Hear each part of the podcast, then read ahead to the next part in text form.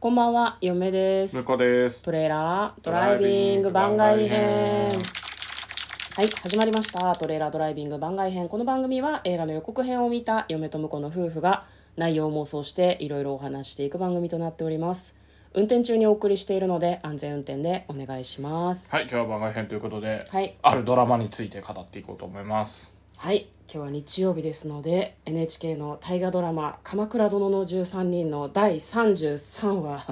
を我々は見ましたその話をしていきたいと思いますもうさ毎回さなんか、うわーっていうのを更新するね鎌倉殿ねそうですねいやなんかでも嫁はねなんか見てて面白いのはなんだろうな今面白いとさ言いにくい展開じゃないですかいろんな人が死んだりとかさ、なんかなんかねえ暗殺以外に何か方法はなかったのみたいな感じの展開が多いけどツイッターをね見るのが楽しいですね見終わった後にハッシュタグで「鎌倉殿の13人」でいろんな人がいろんな感想を寄せていて自分がこう気がつかなかったようなことに気づいてる人がいたりとかあとその何有識者というかいろいろ詳しい人があれはこういう言われがあってとかあの人とあの人には実はこういうつながりがあってとか言ってるのを見るのが面白いですね。向こうは今回どうどうどうどうでしたかって雑談どうでしたか、ま あ、どうする今回はでもねあの規定路線というかあマジで、まあ、ある程度予想通りでしたよねっていうあそ感じだったけどまあでもあのやっぱり演出がさ、うんこうなんか気持ちいいのがさううんちょっと前にあこれ全時危ういかなみたいなそうそうそうそうそう雰囲気出してくるんだよねそうなんですよね、なんかあの「鎌倉殿の13人」の中に多分架空のキャラクターなんだけど善治っていう殺し屋うんとして存在するなんかこう下人がいてですね、優しいですねそうですねなんか今回ね、まあ、ネタバレありで話していきますけど命を落としましたねしかもその命の落とし方がさなんかあの唐っていう自分が子供の時から育ててきた自分のこう後継者何そう後継者の暗殺者に殺されたんだけど実はその唐があれなんだよね暗殺した相手がこうかくまわれていた家のこう生き残りの子供で、うんうんその子供の両親を殺してんだよね善治はねで、まあ、唐はずっとそれをこう恨みに思ってたみたいな感じだったよね、うん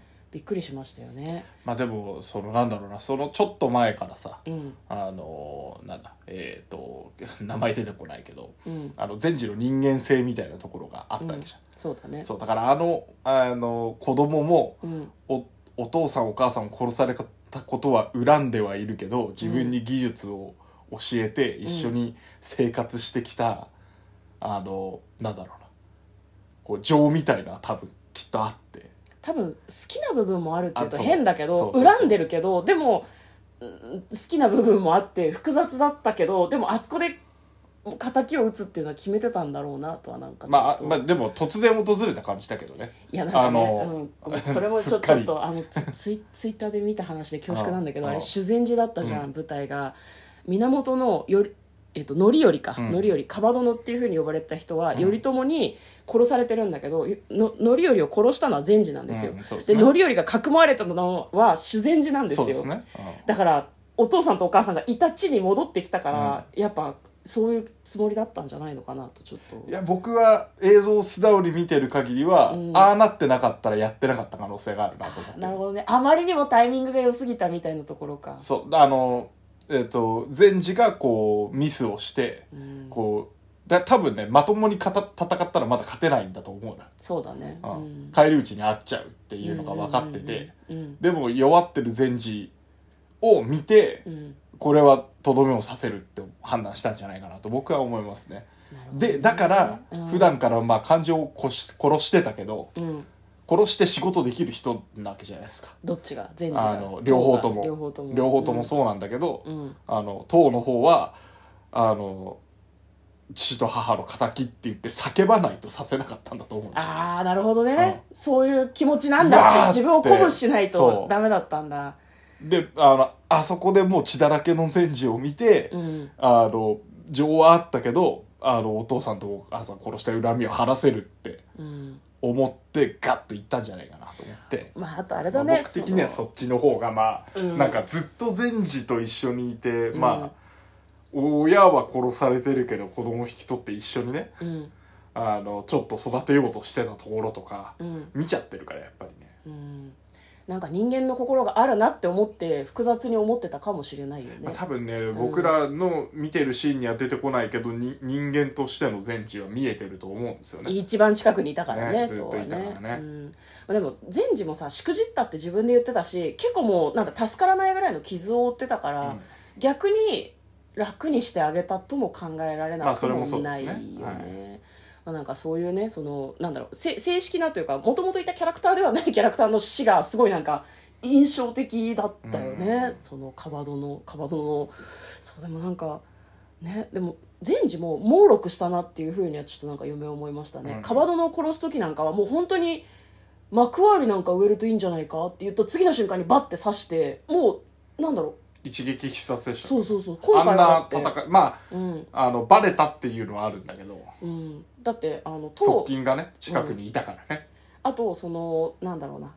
小四郎が訪ねてくるじゃん、小四郎、えっと、北条義時が訪ねてくるんですよねあの善治にこう暗殺を依頼しようとしてで唐がなんか「お師匠」っていうふうに呼びかけるんだけど呼びかけるまで気づかないんだよね、うんなんか普通後ろを取られるとさ暗殺者とかってさ事前に気づいてるんじゃないかなと思うから、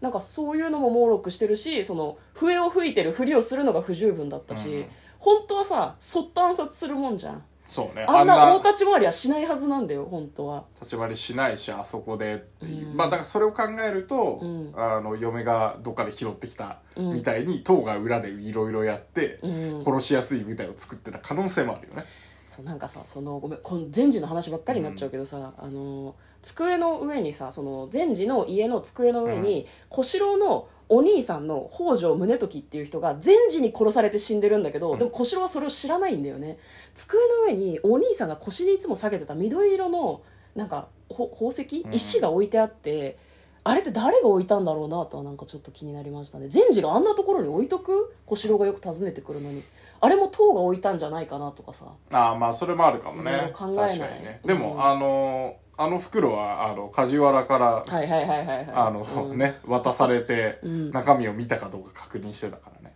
うんでも袋の中に入ってるならわかるけど外に出した状態で置いてあったじゃん、だからあれは善治が本当に猛録してて置きっぱなしにしてたのか唐がなんかそのワンチャンと思って置いてたのかわかんないけど実はこう全部あの党の登場シーンとかをうん見てると、どっかでやろうとしてるのが見えてきたらそれはそれで面白いですよねそう殺意の波動に目覚めてるシーンがあったかもしれないなってちょっと今にまなあ、って波思い動ますねとか、あの、ちょうんこちょこ罠は仕込んでたみたいなね、かもしれないよね、うんあるかもしれないですね。うんねまあ、あとは今回はですね頼家ですね源頼家が撃たれてしまいましたけど、ショッキングでしたねそうです。まあ、それは規それは定路規定路線。線なんだもう、いやーもう死ぬだろうなとは思ってたけど。でもなんかさすごいうまくさなんだろう鎌倉に災いの種を最後まで巻いていったなと巻い思ってて巻いて巻いてっていうねなんかあの、畠山なんかし死者が来るんだよね、うんその使いの人がね頼家のところになんか頼家が「お前たち裏切られそうになってるぞ」みたいな「大丈夫か足元大丈夫か?」みたいなこと言っててなんか確実に不安にはなってたよねそうね。畠山殿と自分た足ち立さんが、かそう、ん収めてたところを、鎌倉、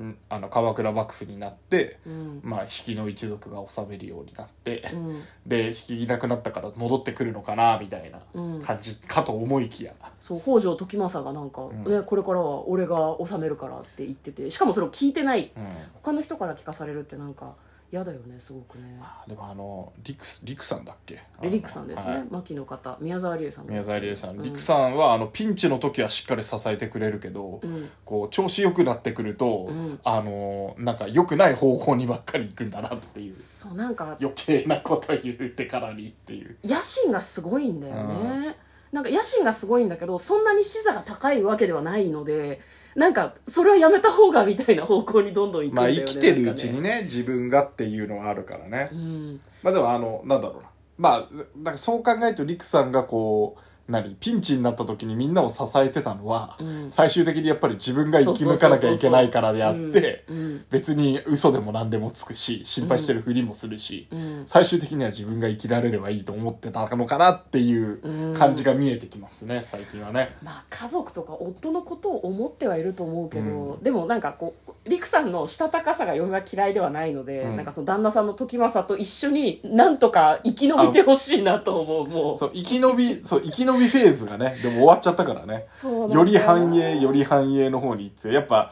そこに目がくらむとこううんおかしくなってくんだなっていう比企一族もそうじゃないですかそうなんですよ余計な勢力広めて北条に余計なこと言われたくないとか思わなければうん滅ぼされることもなかったのにそうなんだよねなんかもう分かんないでも何にもしなければしないでさ悪い風にいくかもしれないし、野心を持つのは悪いことじゃないけどぜひぜひ生きてほしいキャラクターの一人ですねいやーちょっと話すことが尽きないですけど「鎌倉殿の13人」次が34話ですかね、はい次もなんか不穏な気配がしているので楽しみに見たいと思いますはいより家が死ぬのは規定路線かそうかということでお送りいたしました嫁と向こうのトレーラードライビング番外編もあったね